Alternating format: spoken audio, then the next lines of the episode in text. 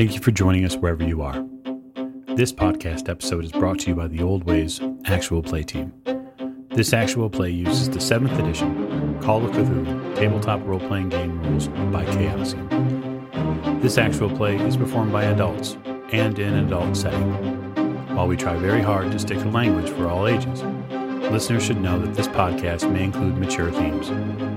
All content, including names, places, events, companies, and etc., that may bear resemblance to entities living or dead, is strictly coincidental. My name is Michael Diamond, and for tonight's game, I will be your keeper. Thank you for joining us again on another episode of the Old Ways Podcast. I'm your keeper, Keeper Michael, and we return to Horror on the Orient Express, where we are traveling around the countryside near Trieste, not in the city any longer, because we've, uh, with our investigators, moved just slightly outside to our best friend Anton's house. Uh, and so at the top of the show, as we always like to do, we would like to thank our listening audience and our Patreon supporters. If you would like to join them, you can do so at patreon.com slash the old ways podcast, where we can happily support the wonderful players and the show as you continue to listen and enjoy. And so we're going to start with introductions, which will begin to my right. Hello, I'm Mike, and I'm playing James Robert Fraser and getting ready to go to some underground caves. No, not those underground caves, some other underground caves. That is correct. One's just slightly, slightly further along. Uh, and to to his right. Hi, this is Rena. I play Lady Elizabeth Fitzroy, and I have a shiny. Indeed, you do. You have somehow found a very particular and important medallion. It has become very precious to you, and um, I'm certain that you'll defend it with your life. At the end of the table. Hi, this is Giles, and I'm playing Simon Griffith, and I can tell you for sure that Simon's not going back into any caves without Mr. Thompson. You know, I think that's a fair, fair choice that you'd be making. Although I will be interested to know how you'll get Mr. Thompson along with you for that cave exploration you're going to do. I'm sure you'll have a fantastic answer soon enough. Uh, to Mr. Griffiths, right? Hi, this is Miranda, and I play Maggie Bellinger, and my only hope is that I exit these caves with the same number of holes as when I went into them. I think that's a reasonable hope and dream. We'll see if we can fill you with any other holes. Uh, last but most certainly not least. I'm Martin, and I'm playing Richard Courtney. And uh, the only holes Richard is avoiding are the ones in his trousers. You know, I would just say to you, Professor, don't bet on it. Hmm. So we raised the curtain tonight, uh, just outside the city of Trieste, where their friend and farmer, potentially, Anton, has uh, left them an open and usable home for them to shelter in after uh, picking up a medallion in town and sneaking their way back. And they've compiled some of the list, uh, some of the informational clues that they've gathered along the way here, and they have placed one potential site that still needs to be investigated. And that would be the Grotta di Postumia, which is outside the city itself. And so we will begin play in Anton's house. Now, this would be roughly speaking, about um, mid afternoon when our characters appear back. And so you've collected the amulet. Lady Elizabeth seems to be seemingly somewhat attached to it, although that's probably more physical than it uh, um, from any noticeable perception. But I guess I would ask to you, the players, what preparations are you making? What any other clues or discussions you're having? Do we know if this is a similarly touristy cave as the one we were previously in? From what you know of it at this point, you would assume, given that it's a grotto and given that it's an extensive cave system, stuff that is talked about in city as being one of the draws to Trieste, you would imagine it's a tourist destination. They probably, much like the caves not far from here, have guides, have an entire setup that will take people through. This is what brings tourist money into this area. The, the thing to keep in mind, especially about Trieste, is beyond beyond being a shipping port, the local economy very greatly re- requires the subsistence from tourists, and the war broke up a lot of that. But now that the war has been over for several years, they're really rebuilding what they have here, and that would definitely be with some of the money that they would gain from tours of the, these caves. Just out of character, I've got a note from last session which says Maggie goes upstairs and, unless I can't read my own writing, which is quite possible, finds book relating to preparations for caves. Does that make any sense to anyone? Ring any bells? This is at the um, uh, at the house where we found the medallion. I don't know. Uh, was it a book or a journal of some so- sort? So you found a journal, hmm one that had spoken um, and seemed to be written by Winkleman himself, that sort of divulged that this was a place he had used to uh, pick up and, and keep his sort of secret lifestyle going. hmm Which is what has led us to determine that we have to go back into a cave. I guess the question is then do we want to travel out there soon and perhaps be forced to spend the night in the caves? Or do we go in the morning and get out before uh, the caves close? Well, I suppose um, the question that goes along with that is uh, do we want to travel with uh, other tourists through the caves, and, or do we want to try and get around them a little more discreetly?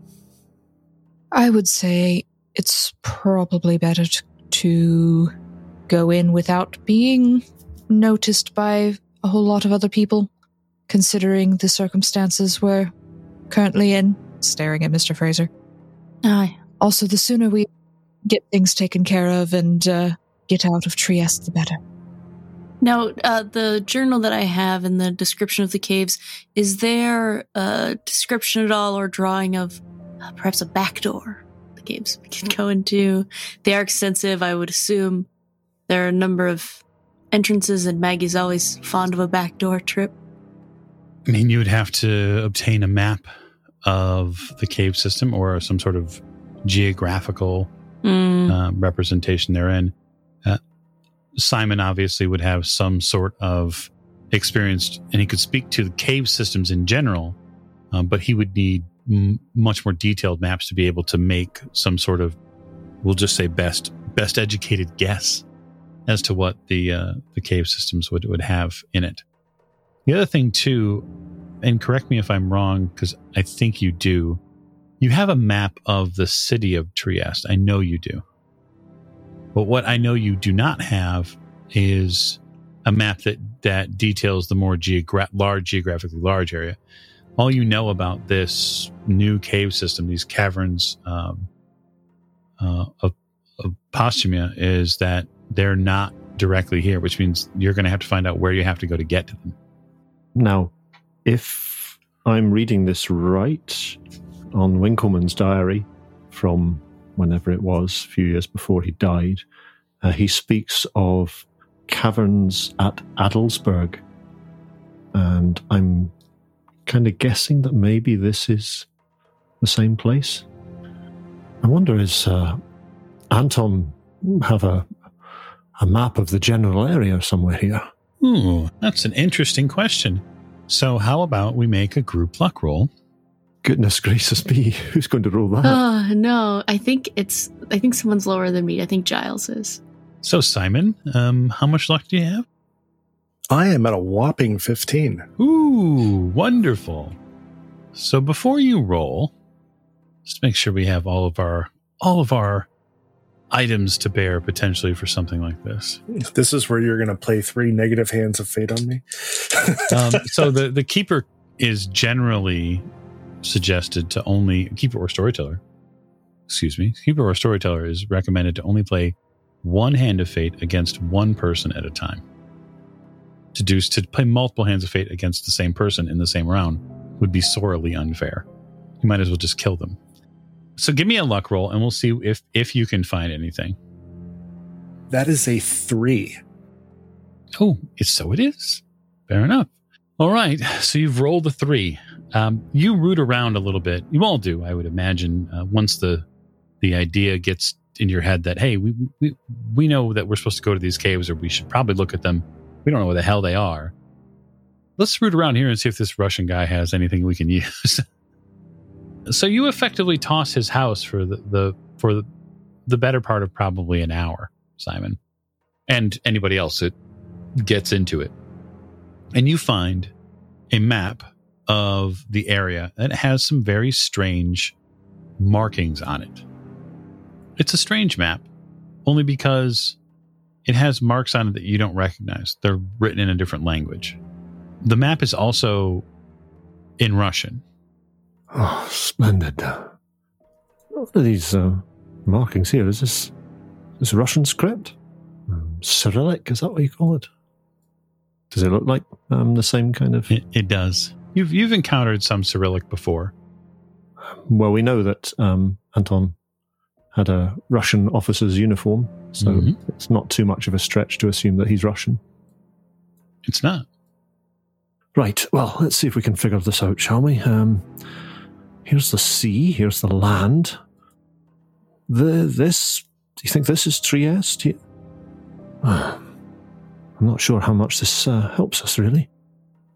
It does. It does seem to give you some rough geographic distance. So, if you have natural world or track, I would allow a roll. Whichever is higher is perfectly fine. I would love to roll for that if it's okay. And this roll would be to determine the rough distance between Trieste and the caves, which you can see on the map because they are a geographic note here. All right. Simon has a track of 30, but he has a natural world of 50 that he has not had a chance to use. And natural world is perfectly fine by me. And that's a 42 under 50. All right. Anyone else? Richard rolled 71 over 44. I mean, I have a 28 in natural world, but I can give it a go. That's a 23. Oh, so the two of you come to the same rough conclusion, uh, and that is that it's probably a good day's walk from the house, give or take, maybe more. And I'm not talking about just a simple walk. I'm talking about a, a walk over some fairly, what seems to be some fairly difficult terrain. There does seem to be a train route that goes nearby. And so you might be able to find a train out of Trieste that goes to that area. Well, if I'm reading this right, uh, uh, Simon, this uh, the caves are, uh, what would you say, around 20 miles or so from Trieste? That's a fair hike. It is, but it's nothing that you and I haven't done before. Well, this is true, but uh, It might be hard on Lady E or the professor, of course. yes, indeed. Miss Maggie will be fine. And uh, you, how how are you feeling? Uh, you look uh, like you're definitely recovering uh, quite rapidly. Uh, Good to see. I am, but I, I have a feeling I'll have this limp for quite a while. Well, yes, and that's going to slow you down as well. I wonder Mhm. if we we should perhaps find uh, some other mode of transport. Uh, perhaps uh, I don't know. I wonder if there's someone around here we can hire a, a car or a horse and cart or something. Yes, I was thinking uh, uh, a horse and carriage would be appropriate, wouldn't it? I mean, problem with trains is they're all a little bit um, stuck. I mean, it, if we could take the back roads, I think we'd be safer. Yes, I'm not particularly keen on the notion of going into Trieste and uh, waiting around Right. for a train on the station platform. Uh, I think a wagon or something might be good. I mean, we want to keep a low profile, correct?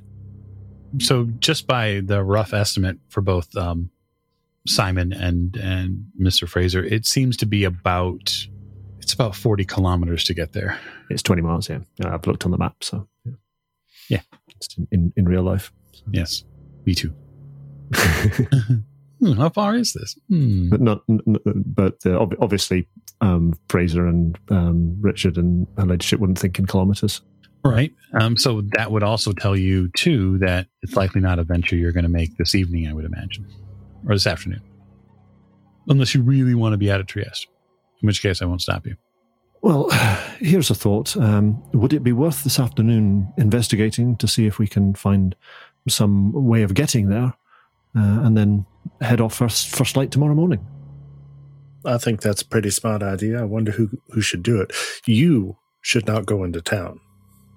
Well, no, I wasn't thinking of going into town. I, I was I was thinking of seeing if there was another farm or a settlement or, or you know a house or something out here in, uh, on the outskirts. You can always track down that Italian cab driver that dropped you off at the cave. He owes you one. I think he he was in Trieste, though, wasn't he? I'll get hunting him down.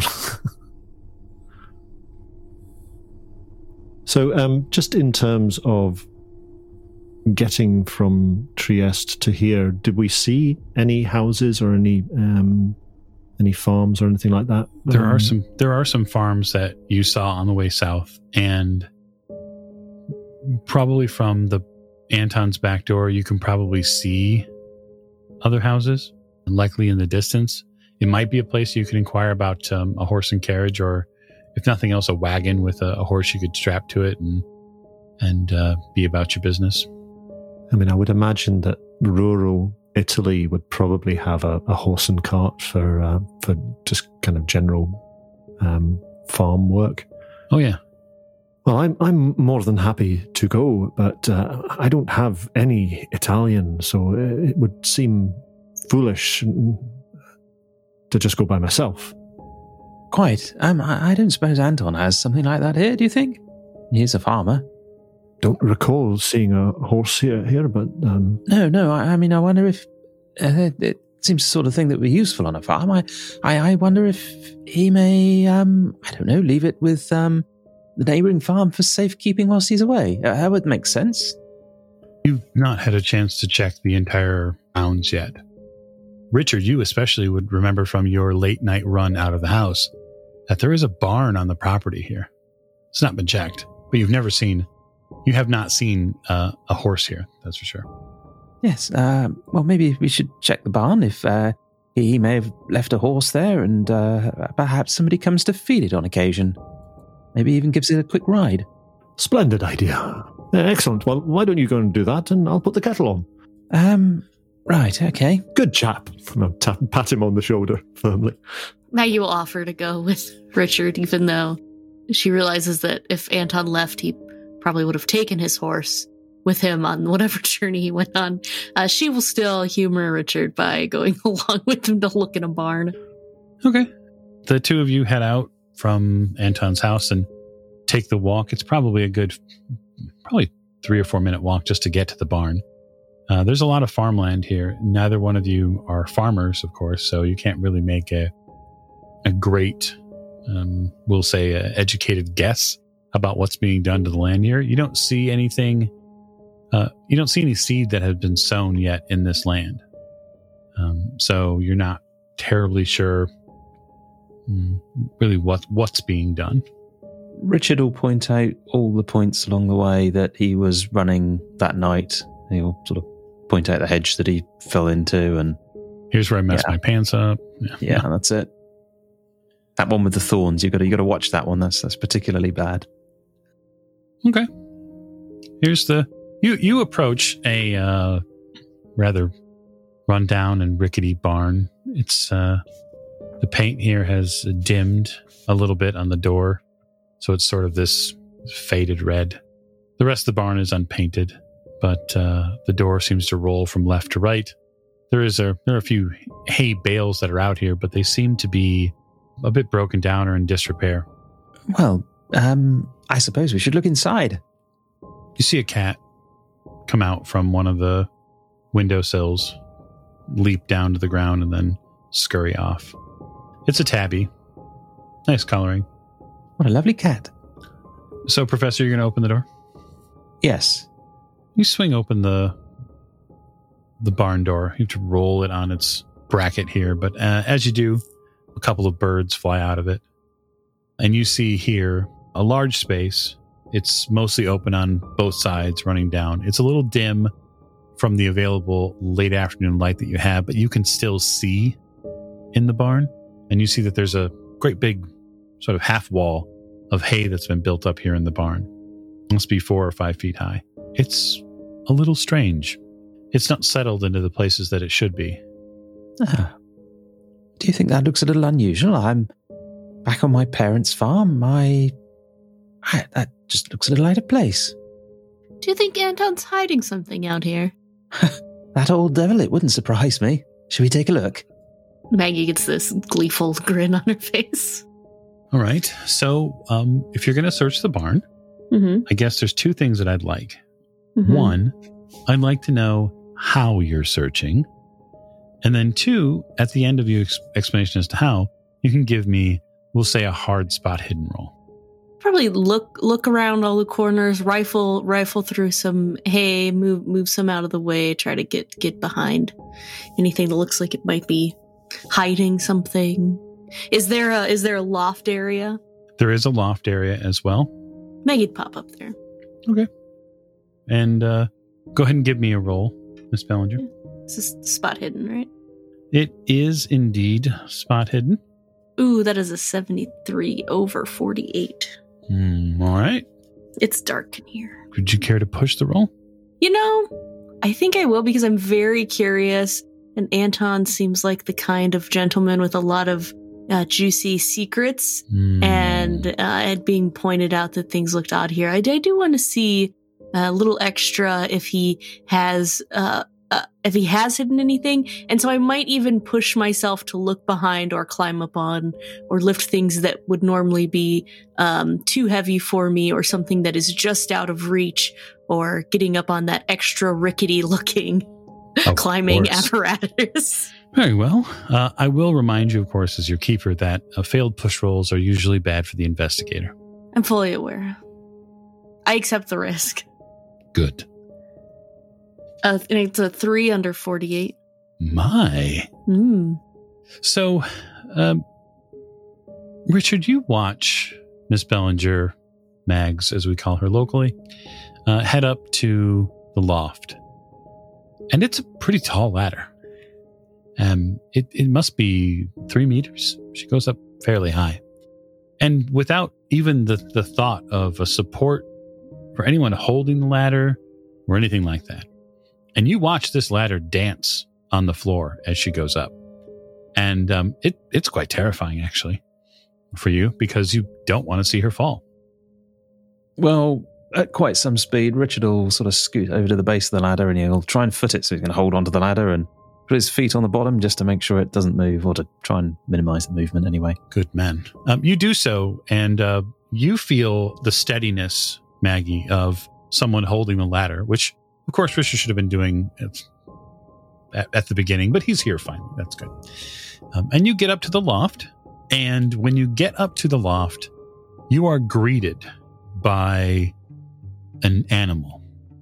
Greeted in a nice way, or Well, I mean, one could say so. Uh, so, uh, at the top of the loft, there is a little nesting area that's been made. It's no bigger than, say, hmm, half a meter across. And there's a hole there in the middle of this nest. And inside this little hole, this little space at the top of the loft, there are six tabby kittens sitting in the middle and they look at you with these enormous sort of blue eyes that stare out at you and they mew and it's just also very wonderful for a moment just for a moment. Oh yeah just for a moment. Because your um, vantage gives you an amazing view over something that you wouldn't normally have seen had you not been up here. And so when you look back to of course say something to richard that there are these beautiful kittens you notice that the a large portion of the barn the lower section here that, that you walked over on those boards are irregularly cut. So the floor itself of the barn isn't cut right you don't see the the boards line up at the same space they're irregular as if the barn was repaired perhaps in the past Richard, there's some adorable kittens up here. Ah, lovely. Oh. Uh, what breed are they? Uh, they're cats. A cat, yes, lovely, lovely. Maggie doesn't know much of cats. Richard decides not to press it. um, but uh, Richard, I do see that it, w- it would appear at some point something's been repaired right over right over there. The the boards are different. Oh, uh, oh, oh. And Richard looks at his feet. Ah, yes, I, I see. That's um, most unusual. Ah, well, come on down, then we should investigate this. Maggie, something fuzzy nuzzles your arm, like right at your hand. Oh. Maggie goes. It mews. Makes little purring noises. And then the next one comes out, and you see a couple of them try to sort of on stubby legs make their way to you. All Yeah. of them mewing, mew, desperate for attention, and probably Um, your yes, your mother will be back for you soon. Uh, I just uh, just popped out. Uh, okay, go back to your nest. I'm like trying to usher kittens back into the nest okay. before Uh, I before I hurry down. I will just say that as um, even though they're kittens, they are cats, and therefore they don't pay any attention to you. hmm Yeah. They do whatever they want, which is Mhm. to come see this new this new person. But they're they're not going to venture down, as far as you know. They're not going to venture down the ladder. Yeah. as far as you know. And so, if you begin to make your way down the ladder, Richard, are you still steadying her as she's coming down? Yes, Richard will be steadying the ladder. All right. So, Miss Bellinger, you get down without incident, and um, you can hear the cat mewing from up top. Yes, yes, little kitten, your your parent will be back soon. What do you think, Richard? Should we pry up these floorboards? Oh, I, I think we should. Aren't you curious? Well, we've already wrecked the man's house. We might as well wreck his shed as well. Um, well, I, I wouldn't say we've um, demolished the house. We've, uh, I don't know. It just looks a little more lived in than it did before. Maggie's thinking back to a voice in her head saying, You tossed the house, and then also some other voices in her head talking about taking the uh, taking everything off of his Russian officer's jacket and wearing it around. So, if you're going to, we'll say, toss the barn, as it were, Mhm. specifically in the floorboards, uh, you pull up and pry up three or four floorboards. It takes you quite a bit of time. It probably takes you a good half an hour, but it is not without merit. So, beneath this barn is something rather stupendous. Beneath it, covered in strands of hay and grasses, there is a beautiful black automobile. Ah, well, I, I, that certainly beats a horse. Why would he leave this under a barn, though? I don't know. How on earth are we going to get it out? Perhaps he committed a crime in this thing. So, to that end, to that question, Professor, you can see where there were boards that were lowered into the barn. You can see the rub marks on those irregular portions where they put these boards, some of these boards, shorter boards, down in here, so that way the car could be pushed or driven down. Ah, look, there's some. Uh, I, I do believe if we get some planks, we could, um, uh, put them in front and uh, and drive it up. Uh, can you drive, Maggie? Oh, I've I've driven a, a time or two in my in my life. Excellent. Um, well, shall we? Uh, I, I'm gonna. And Richard just sort of starts flapping and uh, moving boards. Maggie will hop in the car. Okay, so um, Miss Bellinger, why don't you give me a spot hidden roll again? Okay. This is once again a three under forty-eight. Holy moly! All right. Um, so you you hop in the driver's seat. Mm-hmm. Yes. Um, so it's very comfortable. The leather in here is very well appointed. Uh, you sort of squeak a little bit as you sit down in the leather seat, and you look around and see the gears and the, and the, the wheel and whatnot, and handles, levers, etc. And you realize that on the back seat, which is rather plush actually, there seem to be some holes in the upholstery. And then you notice another hole in where the back window is supposed to be. Yes. Maggie is not shocked by this because there really is not a lot of reasons why a man would hide a car under a barn, um, other than that that it was used to commit a crime. Uh, but we'll be we'll be driving at night, so I'm sure no one will notice. Surely. I'll wait till like we get it out before I point it out to Richard. Okay, so I'd like to know um, what's your drive auto, Maggie? Maggie's drive auto is 40. Well, I know. give us a roll then. I've driven a time or two. It's a 29 under 40. Hmm, fantastic. Uh, so, Richard, you have to bail out of the way because as soon as um, Miss Bellinger has this auto prepared and ready to go, she floors it, and you go straight up out of the depths of this barn, and you sort of stop just short enough of the big bales that are in the way, and you're able to get it to break. I say there, good sir. Could you use a ride today? I do believe I could. and Richard will open the door and get in. Yeah, uh, you feel like a million pounds in this thing. This is um quite the the automobile. There's also something at your feet, Richard. Like when you get in, you you step on something. Uh, well, okay, so Richard will have a look. There's a case there. It's a almost a small uh, valise case. It's uh, no bigger than a bread box. Well, Richard couldn't possibly imagine there would be anything unusual or wrong with it, so of course he'd open it.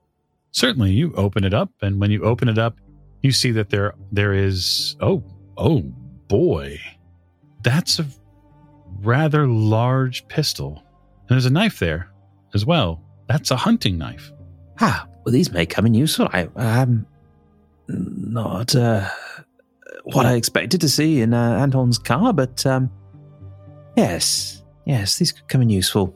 I couldn't help but notice, Richard, how Anton has elected to decorate the back seat. And I will gesture towards the holes. Ah, yes, he uh, he's been busy for sure. It does seem that way. Yes. Ah, just remnants of a past life, I'm sure. I I hope there's not remnants of anybody else in here, but um, yes, quite. Shall we show the others what we found? Ah, if we must, I guess we can't go alone, can we? To the uh, the caves. That wonder where on earth we are. I want Maggie to kind of drive up to the house and honk Oh yeah. the horn. Oh yeah. Yeah yeah. No, Uh-huh. you, you you can't you can't you can't not do that. yeah, exactly. And so, those of you in the house hear an automobile approaching the house, which is a, a definitive noise for sure. Those the lights quickly. The, light, the lights go out in the house. Maggie I would get my, be uh, my revolver and stand um, stand by the window and, and peer out through the window. Uh, Mr. Fraser, you see an auto appear near the house. Like its headlight lamps are on and it's coming toward the house. Unfortunately, it's coming from the fields. You don't know why there is an automobile approaching the house from the fields. This is highly irregular. I think the black shirts must be onto us. Simon, he armed. Somebody go and get Richard and, and Maggie. Uh, I'm armed, and uh, the rifle's still out from uh, when I assembled it for Maggie. Yeah, Miss. Ma- I mean, we have that in range. So, uh, Maggie, you're stopping in front of the house. Yes, and honking. Okay. Yeah, the horn's on. All of you are hearing that. What the hell are they doing? Well, perhaps we should go see. Wait, wait, wait, wait. I'm sure they'll come out in a moment. Kind of watch this, this car. Is, that, is the engine still running? They're just sitting there with the lights. I'm just going outside. Your, your ladyship, don't, don't, be careful. Don't.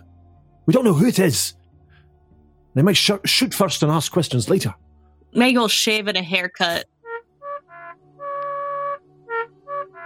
That kind of uh, repetitious horn blowing sounds very American to me, so off I go.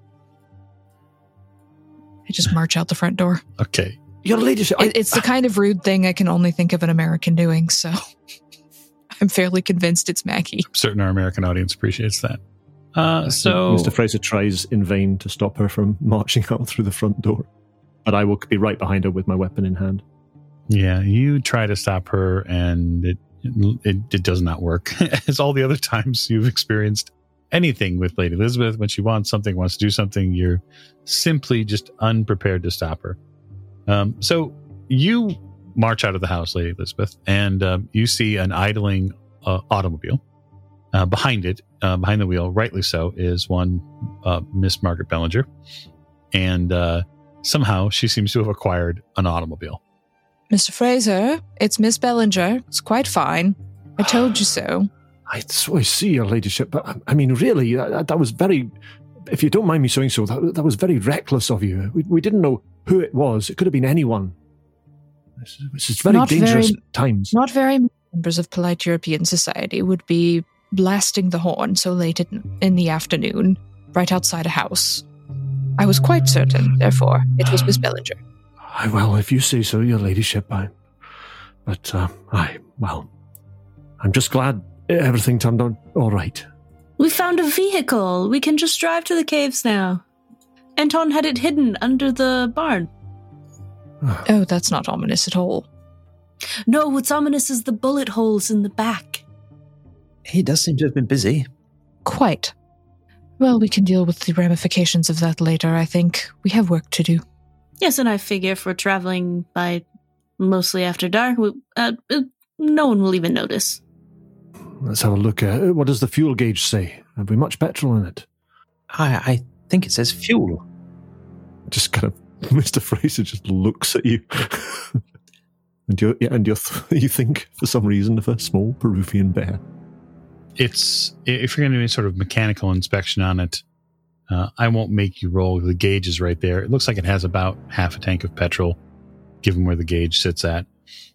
But for those of you who have had any interaction, especially you, Miss Bellinger, have any interaction with automobiles, obviously with a drive auto of 40, you you know vehicles a lot better than probably most people here. Mhm. This is an this is an exceptional vehicle to find, and it's really out of place as to why you would find something like this. This is only maybe a year or two old at most. Um, it's What make is it? it's a Fiat. Sorry. Okay. So just by looking at it, it's made by Fiat. Um, you might know, Miss Bellinger, that it has a straight six engine in it. So it's got a fairly powerful engine as far as of the day. And top speed could be something probably 70, maybe even 80 miles an hour. Oh, don't worry, we'll find out. I'm sure you will. Maggie drives it like she stole it because we technically are stealing it. Oh, are you? Well, borrowing, I guess. I hope so. Unless something happens to it in which we cannot return it. In that case, it was more stealing than borrowing.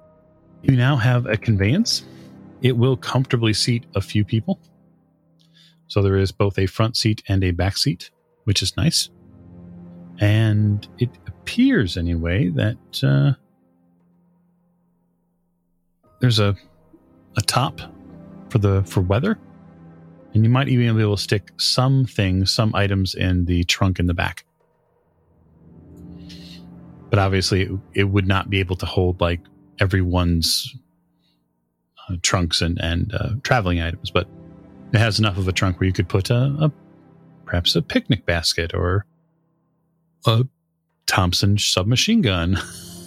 On that note, Richard's going to um, look around the kitchen for a thermos flask, and he, if, if he can find one, he's going to make some nice tea for the journey.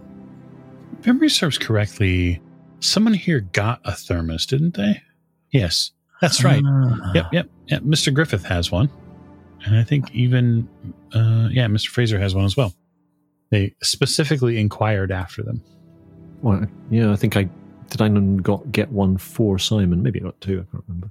I know there's at least one, and so you would have a vessel to transport such a warm beverage in. In which case, Richard, um, I, I think we should pack for the journey. Um, we should take a little food and some tea. Uh, do you have that thermos? Marvelous invention. You mean the vacuum flask? Yep, I have one. Uh, oh yes, yes. Um, uh, vacuum flask, of course. So, uh, Professor, that pistol that you found in the box is not anything like you've ever seen before.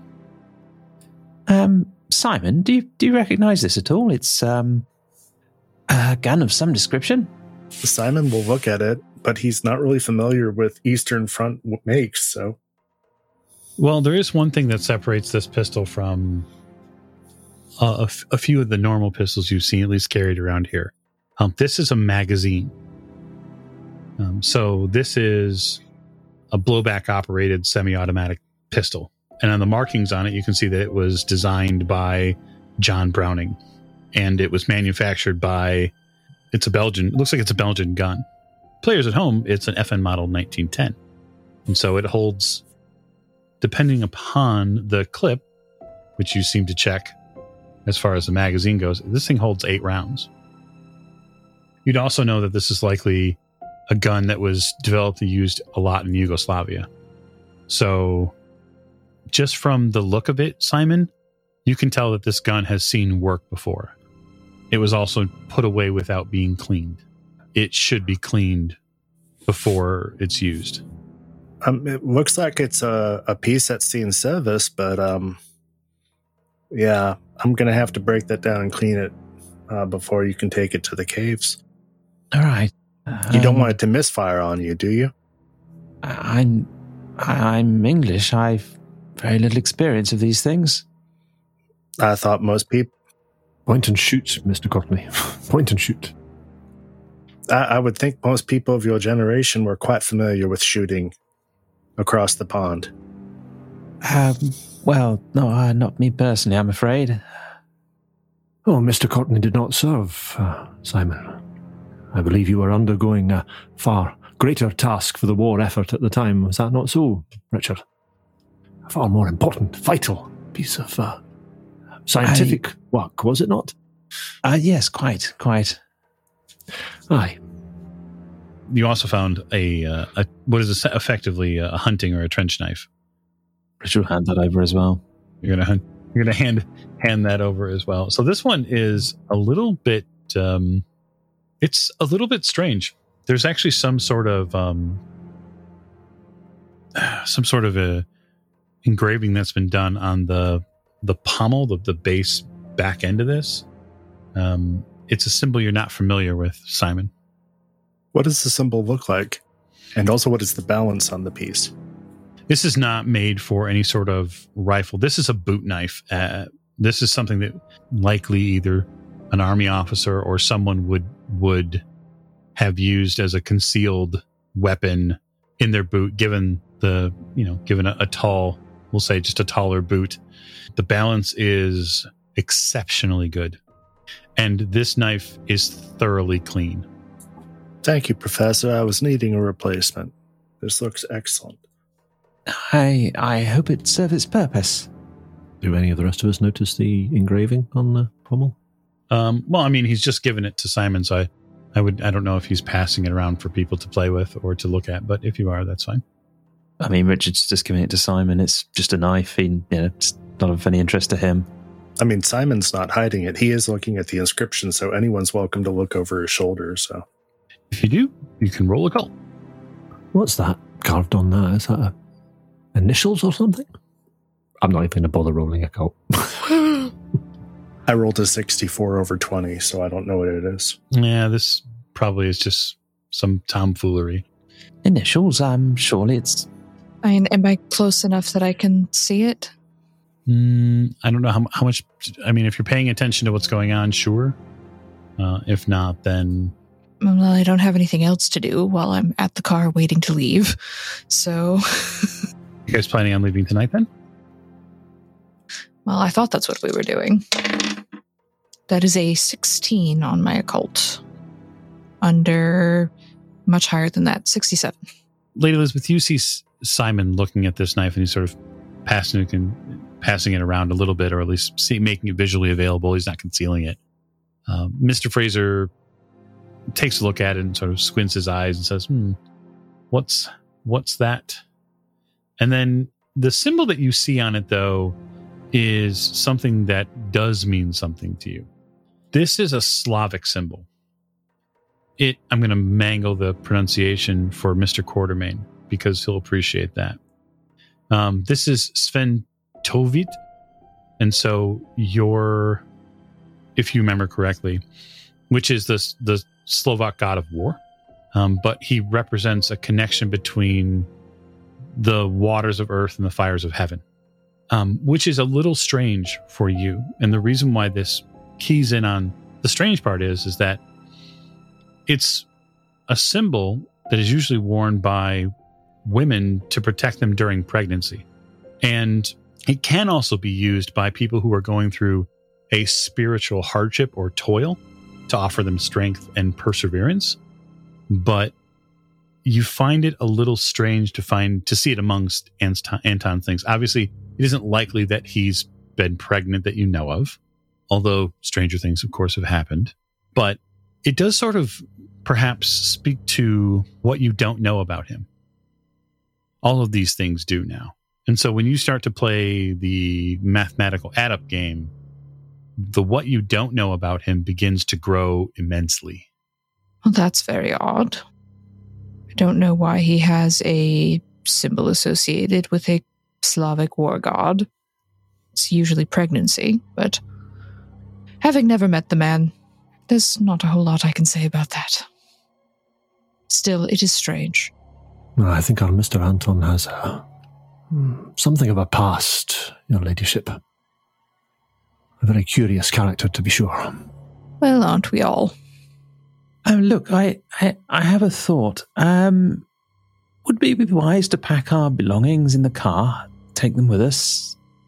I don't think there's room for all of us, plus all our belongings. Uh, one of us would have to stay behind. And maybe we could put them on the roof. I was thinking that um, if our um, visit to the caves goes well, then um, uh, we could, I don't know, drive to the next station. It may be safe for them returning to uh, Trieste. I don't think that's a bad idea, uh, Professor, but um, I'm not entirely sure that we um, we can manage to fit everything onto the car. It, m- might be easier if we uh, we leave our belongings here, perhaps, and then come back here after the caves. Well, it does make a good point as well because we also have Paul, and I don't think that we could fit Paul. So yeah, so Paul could stay and watch after our stuff, and then um, when we're done, we can swing back to pick everything up if we need to. You or know, perhaps Paul could arrange for things to be delivered to a train. Certainly. Takes a sip of tea. I'd be happy to. Oh, splendid fellow. Do you know I've been doing Uh, some baking in here? Oh, I thought I smelled something. Mm, yes. Uh, when you're all ready, he turns back into the kitchen. Crumpet, anyone? Back out with um, some freshly baked bread. You've all got to be so terribly hungry. And you realize suddenly that you are. I'm I'm completely satiated after last night. I don't know about you people. Mr. Fraser is getting increasingly worried about Lady Elizabeth. Her behavior is very odd. But uh, yeah, Paul Paul adds that uh, if you want to leave your stuff here, he can watch over it, and if you know uh, a rough idea when you might be ready to get back on the train, I can make sure that your uh, bags are ready for it. That would be very nice, Paul. Um, I'm not sure when we'll be back, but That's fair. I'm going to quickly consult the travel guide, um, uh, the timetable rather, to see how far it is to our next stop, to see whether driving there is um, a, a feasible option or whether we'd be better off just going back into Trieste and jumping back on the train there. I think I think uh, that is not a bad idea.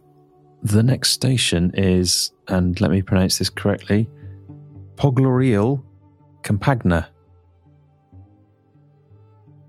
Yeah, And the, the next stop you'd be getting off at though is It's just less than an hour away, isn't it? yeah, but you have to read the schedule correctly. Oh, okay.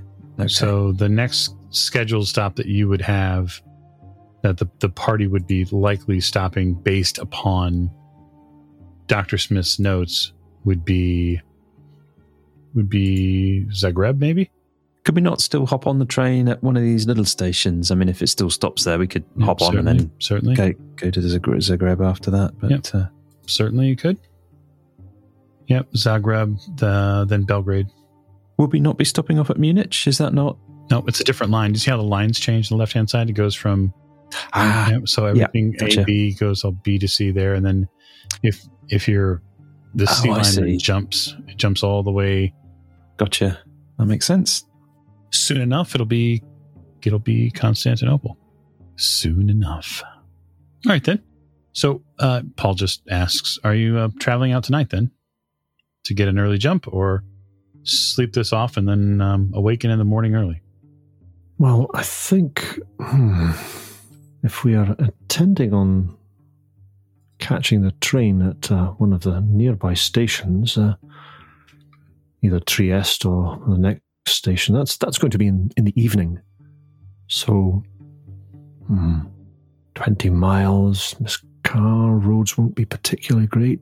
I would I wouldn't say it'd take much more than an hour to get to the caves from here. Maybe a little more, depending on how bad the roads are. What time is it now? Oh, by now it's probably f- five. Well, if we're wanting to uh, head into the caves after they've closed up for the day, uh, then now is probably as good a time as any to go. If we feel we're ready. I, I think we should. I'm not keen on hanging around here any longer than we have to. Uh, they might find us. And it is entirely possible that uh, somebody saw the lights of a car here and heard the horn being sounded repeatedly. If that's the case, we should probably go, Mr. Fraser, and not sit around talking about it. I quite agree. I think I'm going to gather together um, what I would consider potentially useful um, items, blankets, if there's any first aid gear uh, Mhm. in the house, and uh, any lanterns, spare lanterns. Yeah, actually, interestingly enough, when Simon was making his way about the house looking for some sort of uh, map, you would notice, Mr. Fraser, that he had uncovered uh, an entire closet full of all sorts of interesting outdoorsman gear. And so there would be everything from outdoor blankets to a couple of extra lanterns, um, an entire um, box which has cooking supplies, like camp supplies, and so plates and um, two, two, two or three plates, and then it looks like a, a kettle made for a campfire. I'm not sure that we'd be needing that kind of thing, but definitely the other. Is there a 10 foot pole anywhere? Certainly, there are probably a few poles. It might be useful some implements like a, a hatchet, um, uh, something like that. A crowbar would probably be quite useful. I would say that there is an assortment of outdoorsman gear, which will, will have the following. So you'll might you'll might want to write it down. You'll have we'll have th- three poles, each about ten feet long, that you could s- sort of pull out from the house. There'll be a hatchet. There will be a saw, and you'll get a small pickaxe, and then um, fire starting tools, Shovel? a shovel. And then the last thing that you'll find amongst those things would be there. There seem appear to be in this same area and same space. There appear to be jars, and they have what look like rations in them. So some type of um, well, you'd be fairly familiar with rationing rationed food uh, from the war. This looks very similar to what you saw in France. Like bully beef, dry rations, that kind of thing. Um, is there any rope anywhere? Uh, yeah, yes, you do find some rope. That's about it. This definitely looks like the back of a basic D&D character sheet right now. It really does. All right. So if you're going to load up the car, you've got enough rope to rope things to it if you need, because obviously the poles will not fit uh, in this small little trunk area. You can fit most of that stuff that you want to take in the in the trunk area, but there are there is a box that you could sort of take with to keep most of that stuff together, and you would just strap that and the poles to the the car. And it will be a we'll just say cozy ride for the the group of you but from from all you've seen of the, the auto at this point, Mr. Fraser, the, it seems to be in fairly good shape. Excellent. Um, Mr. Fraser will suggest that he takes the um, passenger seat at the front, riding shotgun, so to speak, unless Simon would care to do so. And then he climbs in and sits down. Simon is going to let uh, Fraser take the front seat. He's going to sit in back with the Thompson across his lap underneath a blanket. Simon s- s- seems more of a running board kind of a guy to me. He does, he does tend to agree with you. Um, and there are there are running boards on this, and so if it if that had to be utilized, you you would have to sort of hang on to um, the top as best you could. Wouldn't be impossible though. Any last requests before you um, take leave of the house? Paul does make sure that the um, But there are some there's some fresh bread to, to go along with whatever you're bringing. I'm assuming Lady Elizabeth is also in the back seat. And then is Richard sitting in the middle in the back or in the middle in the front? I think he has to sit in the middle in the front. That's really the only space for him. Yeah. Fraser can't sit in the back, so he's up front, which means it's Lady Ian Giles or Simon in the back. There's probably two seats at the front with with the handbrake and the gear stick in between. them. It looks like a bench seat. It is bench front, bench Is it a bench seat? Is it? Yeah. Okay. So so um, Professor Courtney is is the is the monkey in the middle, as we would say locally here in the U.S. And then um, that'll be uh, Fraser beside him to chaperone. I guess I don't know. Well, it would hi- be highly inappropriate for Fraser to ride in the back of the vehicle, especially if her ladyship's in the back, so he has to sit up front. He does. It's a law. Absolutely. So hopefully Maggie's used to the gear stick being at the front. It will be quite comfortable inside that vehicle. It does look like it, yeah. But yeah, the gear lever there is actually on the floor. On the f- It's it's a big stick that comes up from the floor. So I have to reach between Richard's legs. She will be reaching essentially into your lap to change gear. excellent. which we'll be happily happy to uh, get to at some point in the future. And on that note, um, I'm going to call this episode to a close. Uh, so thank you so much for joining us on this episode of Horror on the Orient Express. We we greatly thank you for your listening ears. Uh, when we rejoin our Horror on the Orient Express crew, they will be blazing a trail to a series of caves, which they hope to investigate. Thank you and good night.